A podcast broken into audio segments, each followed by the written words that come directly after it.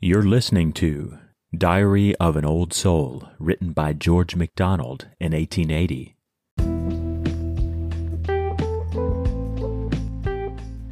Henceforth, all things thy dealings are with me.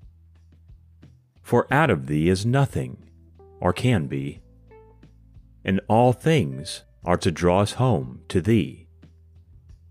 What matter that the knowers scoffing say, This is old folly, plain to the new day?